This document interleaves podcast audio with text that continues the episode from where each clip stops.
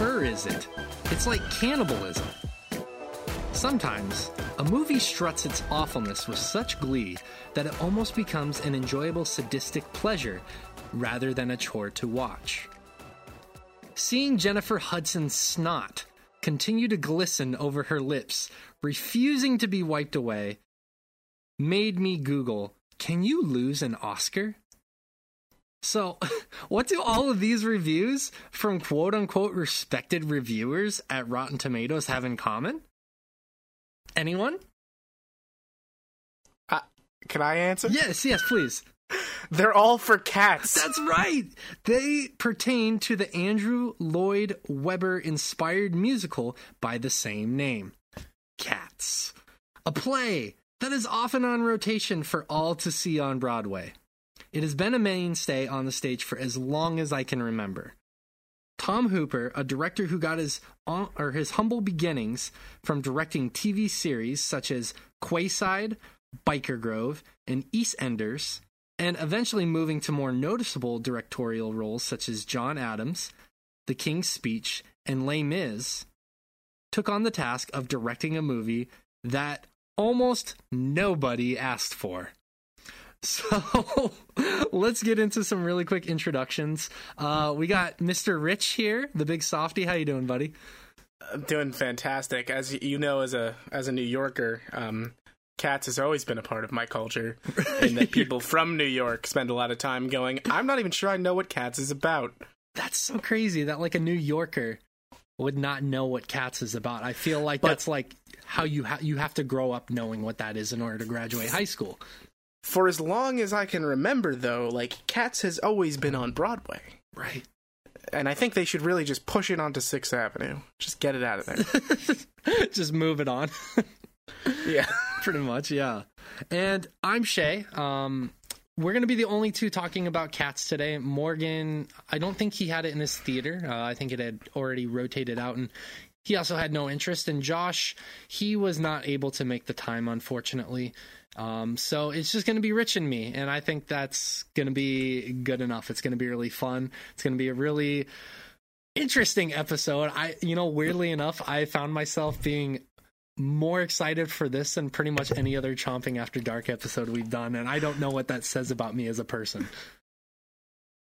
nor do I. I'm I'm befuddled by the fact that we're doing this, but also like when I when I first joined up and I found out this was something we were going to get to do, I was kind of really excited right? to do it. Right? I was like, man, this is going to be this is going to be a continuation of the feverish dream of watching. Let's do Sonic the, the, Hedgehog next, dude. I'm totally keen for that. I am totally keen for that. I'll, well, let's float it around. I think I'm down for that. I think I am too.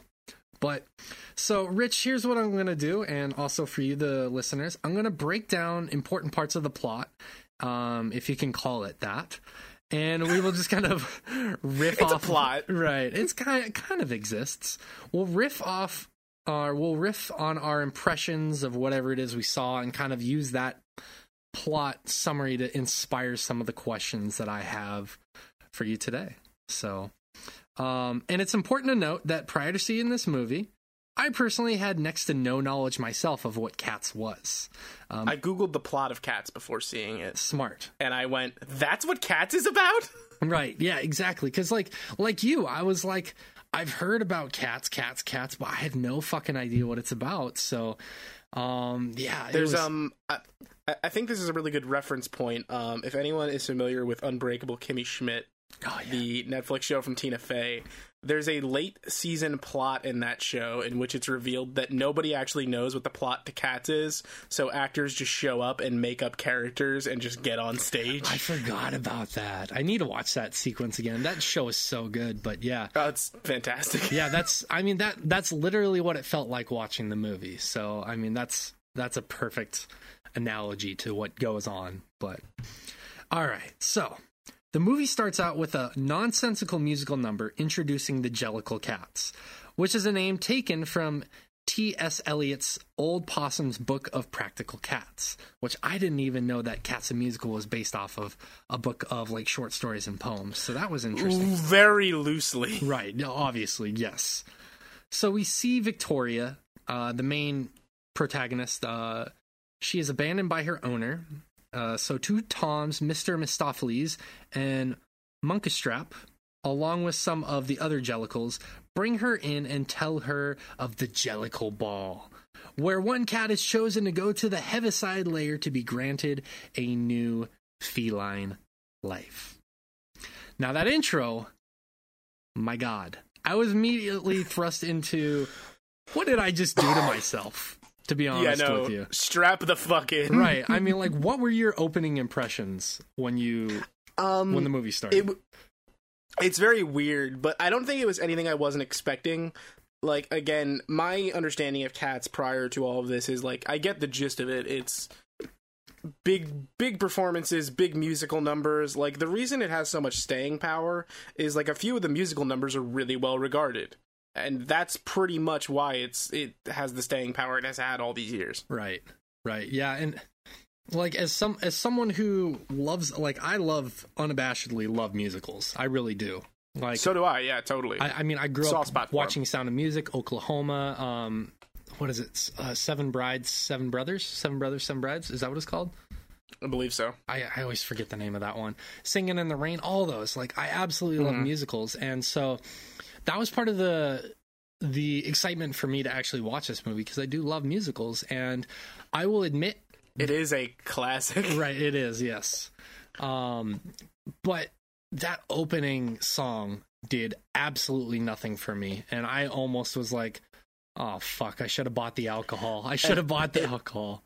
it really is that one big number that is like the reason this has staying power because they are not all fucking toe tappers. No, no, and like that opening sequence too is like you were kind of. I, I felt like the the the reason why the opening sequence happened the way it did was it was kind of like a way for them to show off uh the special effects. It was to show off kind of like how feverishly this movie is going to feel as you're going through it. Mhm. it was, I if anything Again, I'm still not sure yeah. this movie happened. I think it might be a dream you and I shared. I, I think so. I think so. We were uh, lucid dreaming together. Um, we were on Mhm. the same brainwave pattern. Yeah, it was it was a weird opening. I will say that, and uh, it was not my favorite.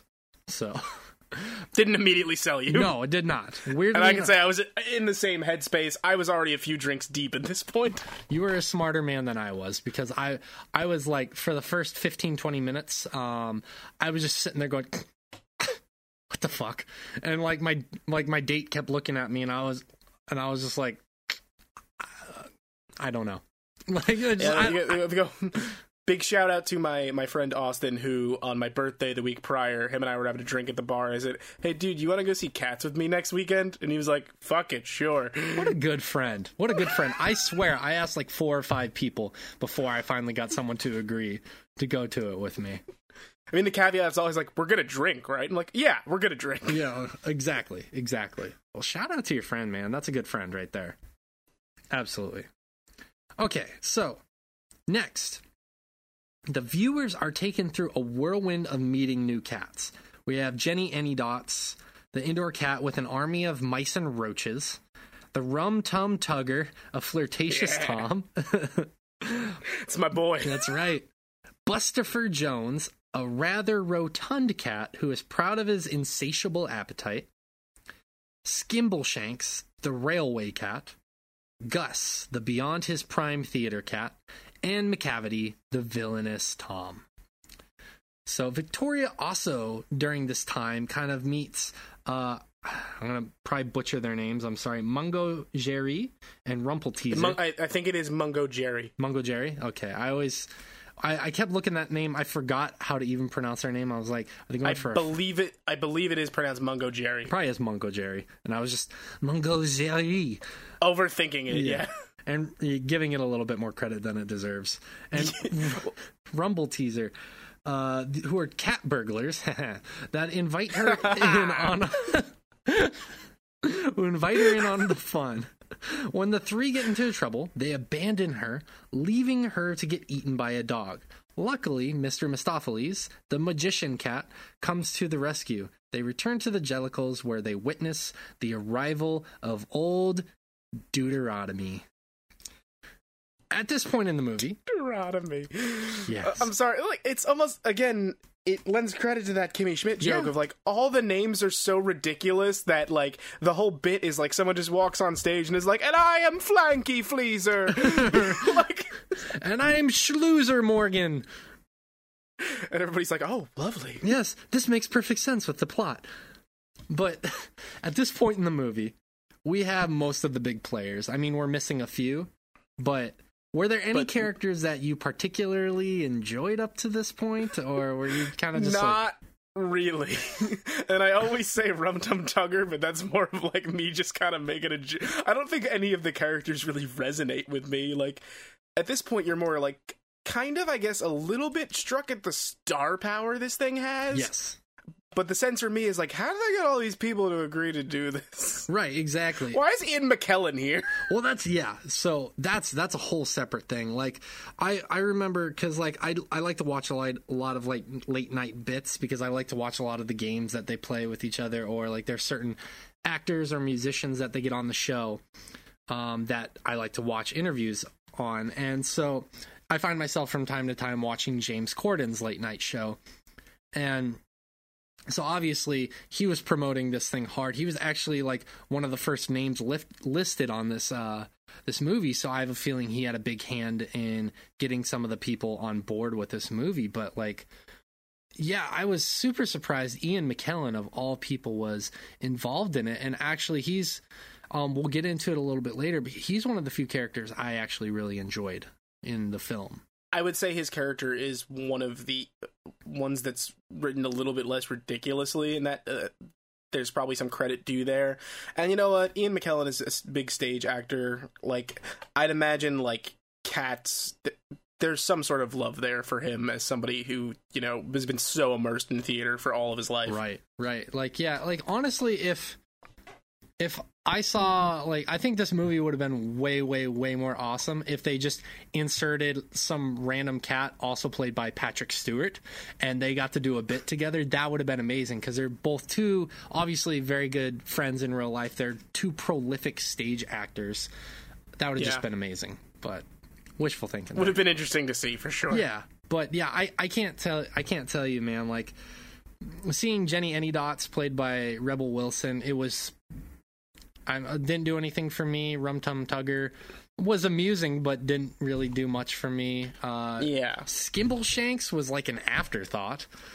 Uh, and a lot of these like there's a lot of characters to the point that uh, m- most kind of get brushed up under the rug there's a lot going on at any given moment Right, right, and it is. I mean, like this is trying to give it more of like plot credence than we probably should, but um, it's about cats deciding which cat gets to go to heaven right, exactly, exactly. And there's there's not a lot of uh, substantiality in that, but we're doing the easy stuff first because we're gonna get to the ridiculous stuff later. We're just outlining this plot that way. You guys kind of have some semblance of an idea of when we're actually going in on this movie.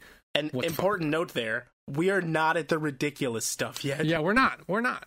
We're not. We're like, like I'm even brushing over some of it because I was like, ah, this is because it's inconsequential right. Exactly.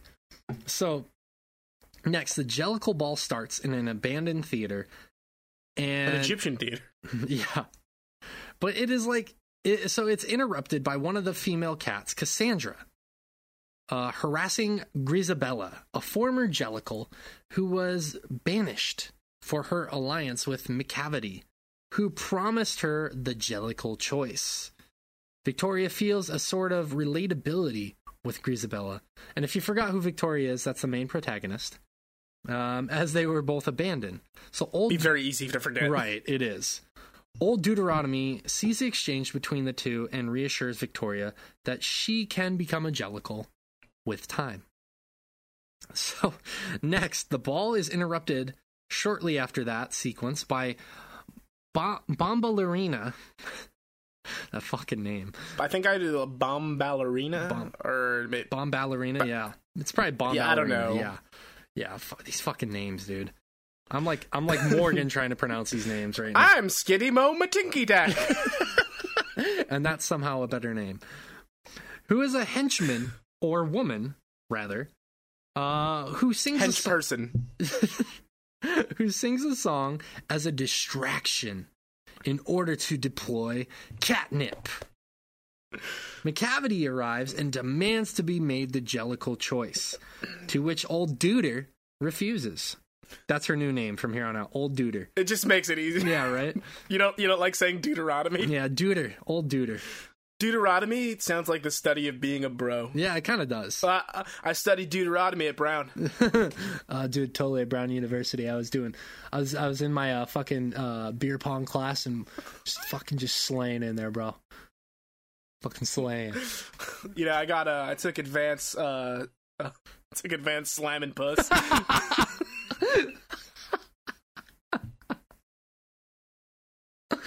Oh Jesus! Yeah, that joke had to happen. oh, that was fun. Yeah, fucking shit. All right, she is ki- she is kidnapped and brought to the location that all the other candidates who have been kidnapped reside. Yes, during this time, you've actually we've actually seen as viewers each one of those candidates uh, slowly be kidnapped. Victoria recommends because he can just like teleport, right? Yes, he that just, teleports. Yeah, he's the only He's one. just magic. yeah, just out of nowhere. That's one of the two magical sequences. Is he just magically teleports? On top of that, I I totally glazed over that fact. I forgot about that. Yeah, he just magically teleports these people out of there. He's a magician. Apparently, yeah. So Victoria recommends that Mr. Mistoffelees, the magician cat, uses his magic to bring back old Duder.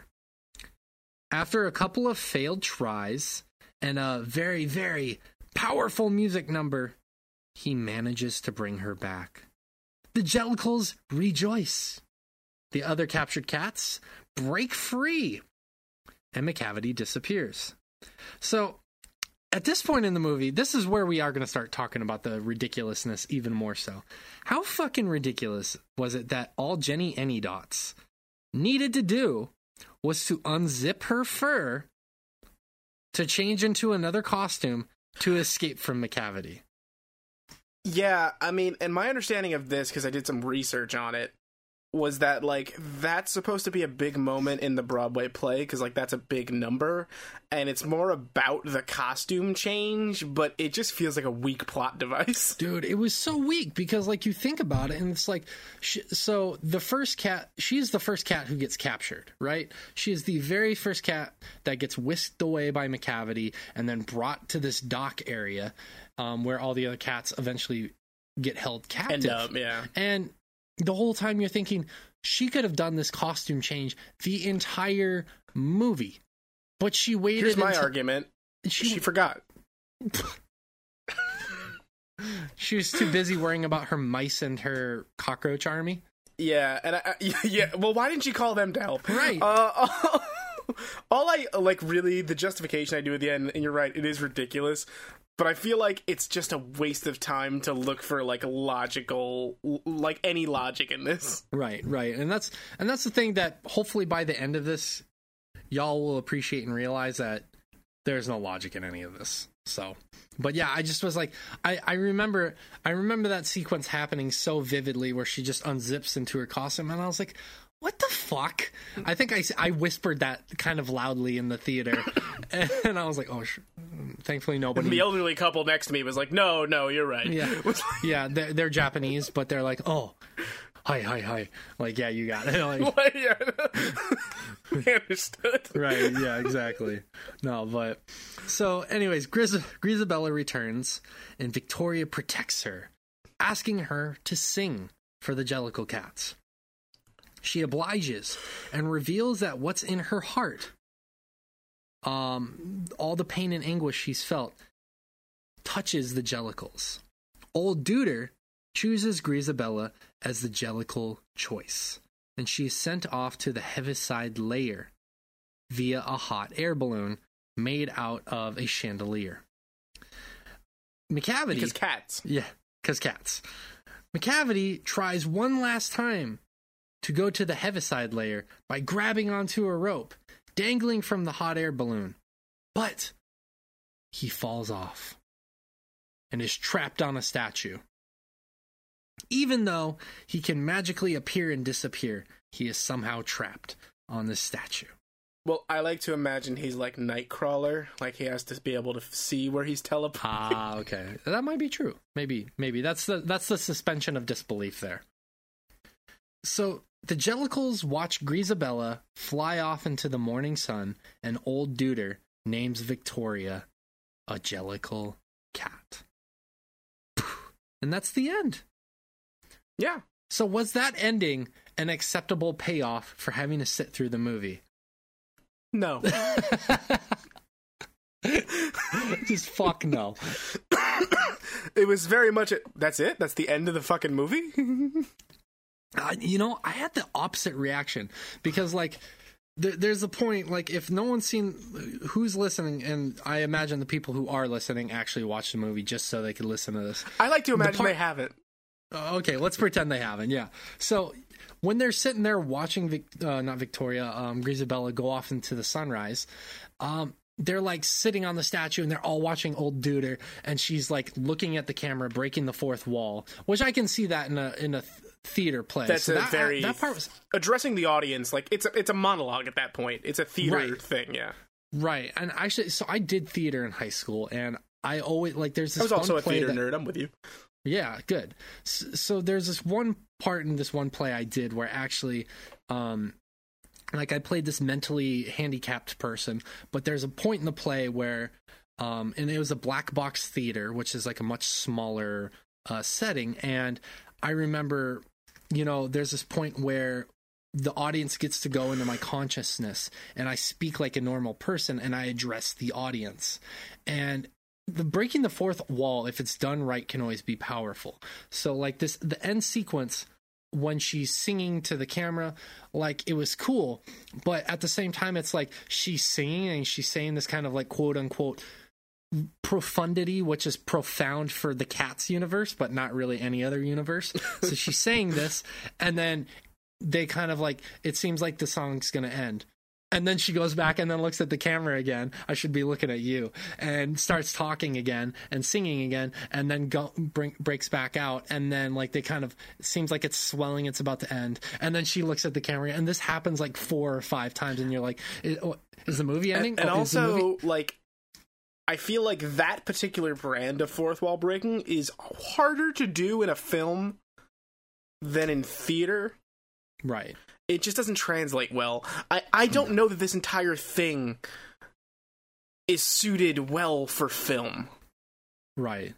Right. And I like the fact here's the thing. I will say that it was a brave attempt to try and adapt it to film, but I think when people heard they're they're adapting this to a movie, I I think ninety percent of people were like, "How?"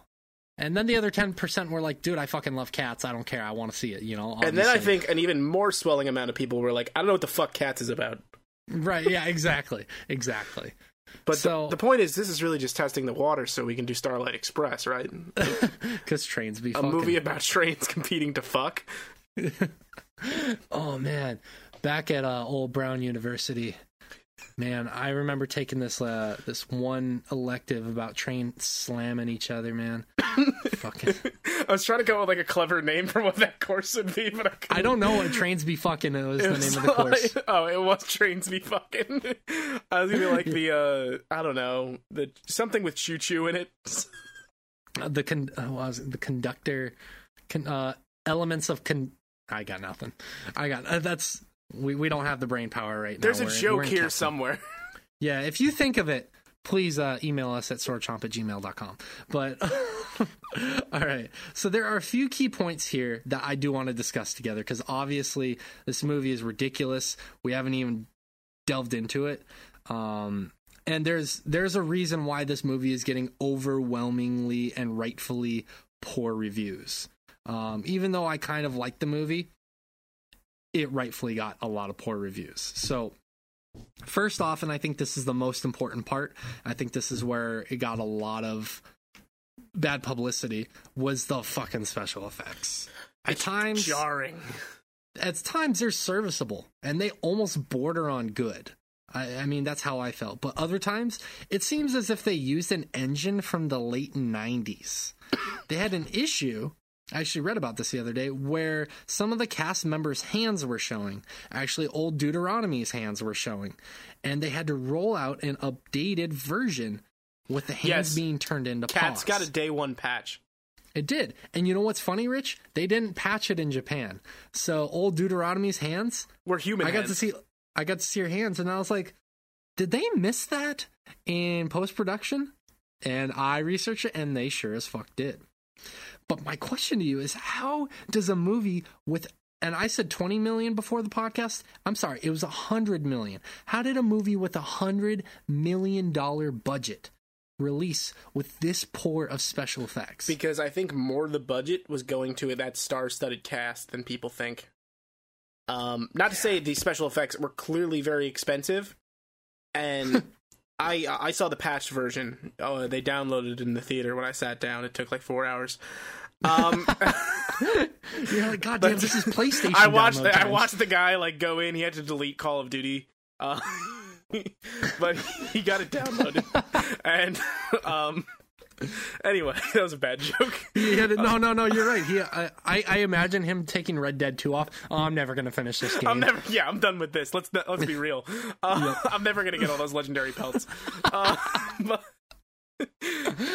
but uh, like my problem was less so with the overall quality of it, and like it is iffy in spots. But I'm like, I just don't know why they made it look like this. I don't like the look of it at all. Yeah, yeah, dude, it's interesting. Like, I liked, I liked. Actually, I loved Macavity's original costume before he took all his clothes off. I thought that was awesome. Like because it It's a seemed like better look. Well, it was good because they weren't doing the deep fake look like they were doing with all the other cats. Like he ha- he clearly had makeup on during that portion and he was wearing a costume and I really liked that. And I wish that's what they went with throughout the whole movie because there at times that deep fake look actually looks fairly decent. But we most the nothing from the Star Wars prequels. nothing at all. But most of the time, the deep fake look just looks fucking jarring off. the The proportions looked fucking terrible. It's it's an uncanny valley sort of thing. Right, right. Yeah, it just it was appalling. Or like during the and I I remember this so vividly too during the Jenny Anydots uh, portion where the mice are dancing and the roaches are dancing. And there's this part where a few of the mice drop down and then they're running off. And i was like this looks like it came from honey i shrunk the kids. Like it was that level of special effects dude. It was bad. Yeah, it's not great in spots. no it's not. And like like you're saying i understand that like ian mckellen is in the movie um oh how am i forgetting her name? Idris. Elba, oh um, idris elba. Um what's her name helen mirren Helen no Mirren. not helen yeah. mirren Was it Helen? Is- not. Is it not Helen Mirren? I'm gonna look up the cast while we. I always mix up uh, Judi Dench. It's Judi Dame Dench. Judi Dench. Yeah, we talked about this the other day too. How am I fucking that up? Yeah, no. Yeah, I always mix up. I don't know how. I always mix Uh, up I Judi mean- Dench and Helen Mirren. Yeah, no, that, that's a weird one to mix up, but all right, it's forgivable. yeah, you got you, you got Dame Judi Dench. You got uh, Rebel Wilson, Taylor Swift, Idris Elba, Yeah. Sir Ian McKellen. You Jason Derulo was pulling bank in this movie. Apparently, you got star power, man.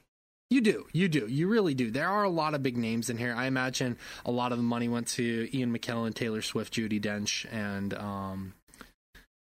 I don't know. I don't know if James Corden can really command that kind of money. I know Jason Derulo isn't. Um, Jason Derulo. obligatory.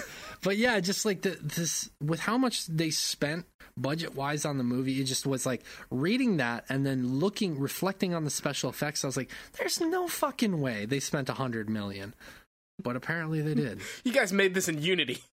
right, right, exactly, dude. It's, it's preposterous, but But this is our They- big announcement. Uh, Shay and I are going to be remaking Cats in Dreams. that's right. We're gonna do it all for like via drawing and dreams. Yeah. We're gonna alternate between the two, like Pink Floyd's The Wall movie. That's exactly how it's gonna go. But We're really going right. for more of a Final Cut vibe, but Oh, okay, that's fair. Uh, I can. Well, we'll talk about it after the Yeah, show.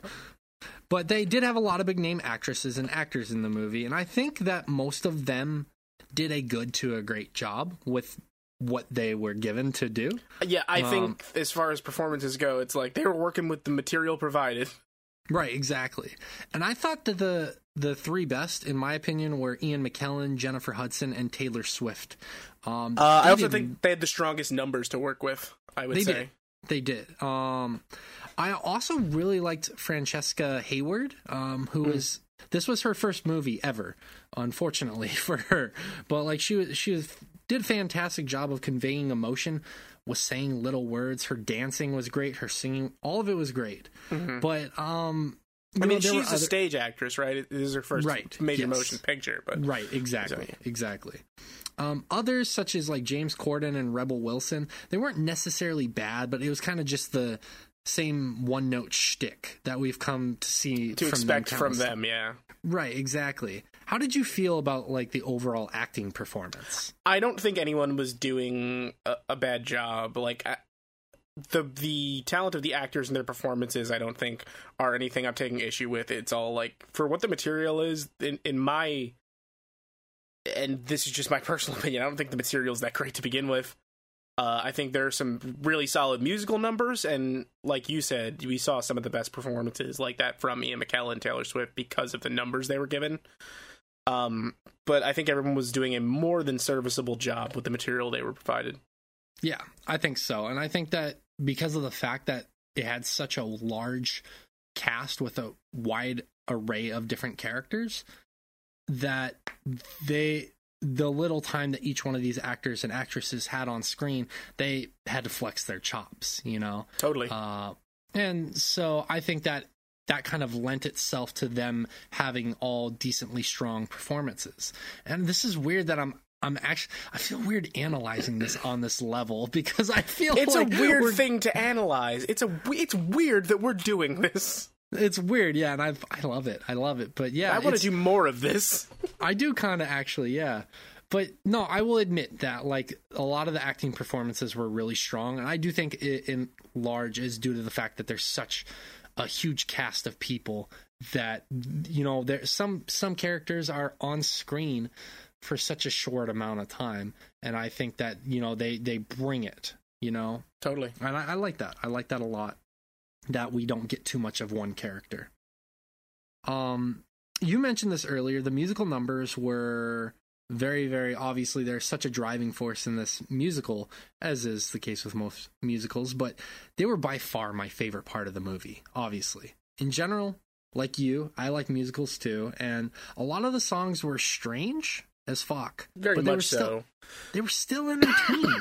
So, Um, I, I think it, it's a musical that very much its plot is bare bones and is more like just the bridge you need to keep the numbers coming. Right.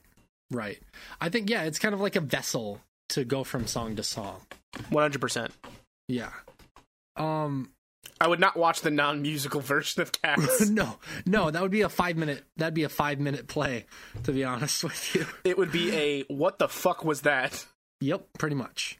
But despite not knowing a lot of what was going on, I still enjoyed listening to the songs. Was the music enjoyable or did it just add to the fever dream of the movie for you? I think the music was definitely enjoyable. I mean, it's Andrew Lloyd Webber. They're great numbers. I don't think anyone's going to dispute that. They're not all winners. I think that opening sequence is pretty weak. We we talked about that earlier. Um, and again, and I mentioned this earlier. th- Some of those numbers are so good. That's why Cats has had the staying power it's had as a play all these years. Right, absolutely. And like a lot of the like you said, a lot of those mu- musicals or the songs are weird um and peculiar, but yeah, it, like the the grandiosity of what they were trying to convey uh with the special effects and the setting and whatnot lent itself to the musical numbers and it almost translated into film. It almost did. Like it was it So was getting there. It it was like, and I want to give it credit for that because like the uh and this is not easy to translate to film. This is having someone who's never seen the play, but like reading like plot summaries of the play and stuff before going to see this. I was thinking, I don't know how they're going to do this. I'd like it'd be like it'd be like them trying to take the book Fight Club and turning it into a musical and putting that on the stage. Hold just on, like I got to write that down. Fight Club musical? His name is Robert Paulson. Hold on, let's go. Idea: Fight Club musical. Don't tell Shay. First two rules. Um, but I I loved the uh, the abandoned theater setting. I think that was awesome. And one thing that I do want to mention, this was actually a part of the movie I loved unabashedly was uh, "Beautiful Ghosts," the song that Taylor uh, Swift and Lloyd uh, Webber actually wrote for this movie. Was the part of the movie, the only part that I felt completely invested in. Like I was actually like the rest of the movie, you're kind of like you're flitting in and out of various moments of what the fuck, but that that particular uh musical number in that scene that sequence i was like actually kind of And I- moved by it I um I- I didn't actually realize that until after I saw the movie and I looked it up that that was a new number. right Um, and it definitely feels the most modern. It does. You can tell. You can definitely tell. And I think that was a it's it's hard because like the rest like you take that mu- that song and you kind of pull it away and for the movie it works and it doesn't feel completely disjointed but it kind of does at the same time because like you said it definitely feels like a more modern number and I it's not fucking zany and crazy. It's an actual part of the movie where there's a level of pure clarity of what the hell is going on. And, And it was written think- for the movie, which I think like again it, it takes a lot more into its medium into account and it, it shows. Right. Yeah, absolutely. I think that was overall, even though it doesn't completely like sync up with the rest of the tone of the movie, I think it was a great addition. I I loved I actually loved that song and I'm not a big Taylor Swift fan at all. But um I thought that song was brilliant and I think that was the best part of the entire movie out of everything. That whole sequence. I, I think I actually do totally agree with you on that, and I don't I don't even think you have to uh, be a huge Taylor Swift fan to like say like th- that girl's fucking talented. She, She is. really is, and she stretched her chops here, and, and like that like excellent fucking job. Yeah, yeah, absolutely. Um, I, I, you know, I'm not like you said, I'm not a big fan of her music, but I respect what she does. She writes her own original music. You should watch that uh, that Netflix documentary about uh, Okay. Taylor Swift. It's pretty good. All right, all right. I mean, this look. After watching this movie, it has me. I'm, I'm down to watch intrigued. anything. Yeah, yeah. I'll fucking, I'll watch literally anything, uh, except I will not watch a Serbian film ever again. And There's um, a story there. and I will recommend anyone who is like a Serbian film. What's that? I highly, highly, highly, highly, highly recommend you don't ever look up what that movie is about and just trust me. And I know you're thinking, well, now I'm definitely going to look it up. Yeah, I'm telling you, don't trust me. Don't look it up. You know I'm gonna do it. Are you? Okay, well, I'm telling you, it's the most fucked up thing I've ever seen in my entire life. And it's the only movie that I almost vomited from. So, I'm not gonna watch it, but I do want to get a plot synopsis. okay, well, you have fun with that. And uh, we're not doing a Chomping After Dark of that movie because uh, Until next week.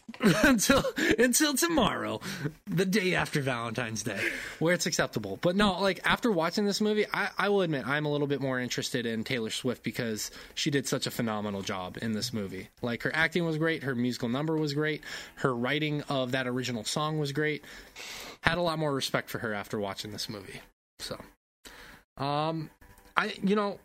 I don't know if there's anything really else to touch on, like because this I movie think we is covered big- the important bits. Yeah. we did. Like I'm gonna I'm gonna open the floor to you.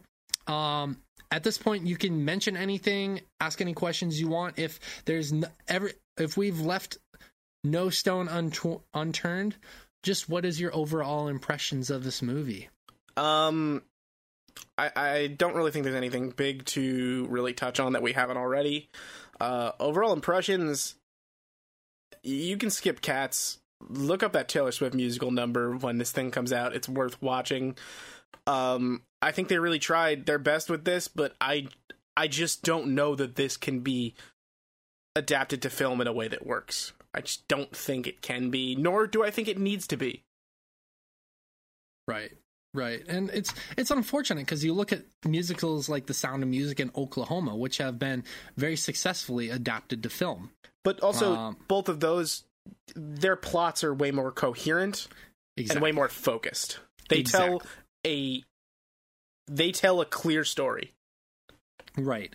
And I think that's kind of the point that we're trying to make. And I think this is kind of the issue a lot of people had is like, you go to see cats at a Broadway, not because you're looking for in depth philosophical story. You're going because of the bombastic costumes and the musical numbers and just the uh, absurdity of it all. And that's what you're going when you're going to see it, uh, this production on a theater. On a because it's grandma's day and we do what grandma wants. You're goddamn right. I mean, we might even pull the plastic off the Morgan's bed for grandma. Um, we're- if you do want that quote, though, uh, my grandmother went to see Cats, and I asked her what she thought, and she Hmm. said that was the stupidest shit she'd ever seen in her life. I love your grandma. I don't even know her name, and I love your grandma. But I mean, I think I'm going to mostly agree with you. I because I I will always have a soft spot spot in my heart for most musicals. Um, I think I was a little bit more generous on this than most people because I really I did enjoy the songs. I did enjoy what they were trying to do. There's some value there. There is, but it just the special effects constantly took me out of the film. They were a If you- distraction. They were a distraction. The whatever the fuck the the plot line was going for was just does not translate. Like like you said, does not translate to film at all.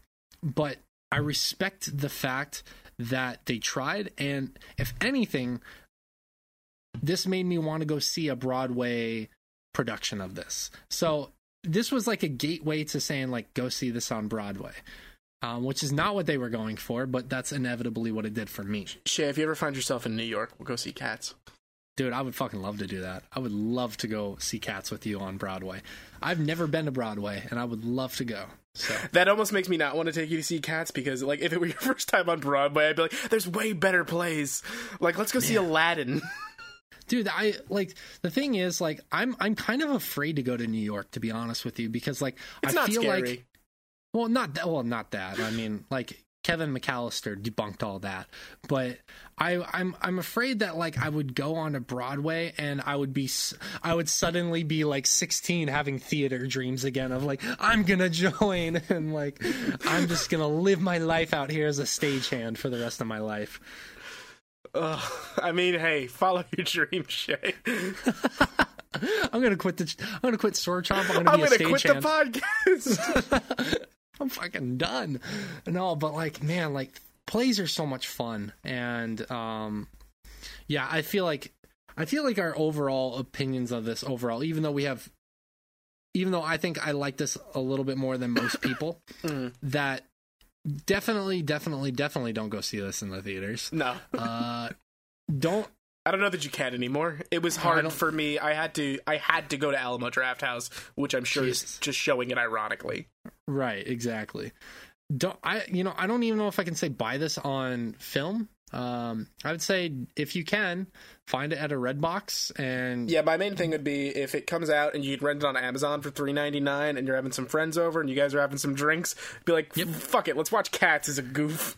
right or eat an edible, whatever if it's legal in your state, eat an edible and just have fun. But Even if it's um, illegal, who am I to judge you? Right, exactly. You make your own life choices. But at the end of the day, just go see it on the stage, not in film. But Yeah. if you want to watch like a I'm sure there's someone on YouTube who does like a sum up of it. Just watch a few of the the high points that we mentioned and I think I think you're good there. Totally. But, uh, yeah, I can't think of is there anything else we forgot to mention? No, I think we pretty much got it. I think so. I think so. So if if you guys like this uh, episode, please let us know when we drop it um, in Patreon. If you want to see other episodes like this where we break down uh, movies like this, like for example, Rich suggested uh, Sonic the Hedgehog, which I'm very very excited to see that movie. Um, just let us know. I mean, like, Go I- to see it in I about actually- forty five minutes. are you really? Yeah. Oh fuck yeah! Well then let's get out of here, man. But yeah, if you guys want to see this or see more content like this, please let us know, um, and we'll drop it. But uh, Rich, I want to thank you for being here and talking about whatever the fuck this was. Yeah. Um, It's been an experience. it, it, it was something. It was something. And uh, thank you to you, the listener, who continue to support this content to allow us to make a podcast episode about cats. so, with that, um, we're gonna take care or take off, and uh, you take care. Meow meow. Meow meow.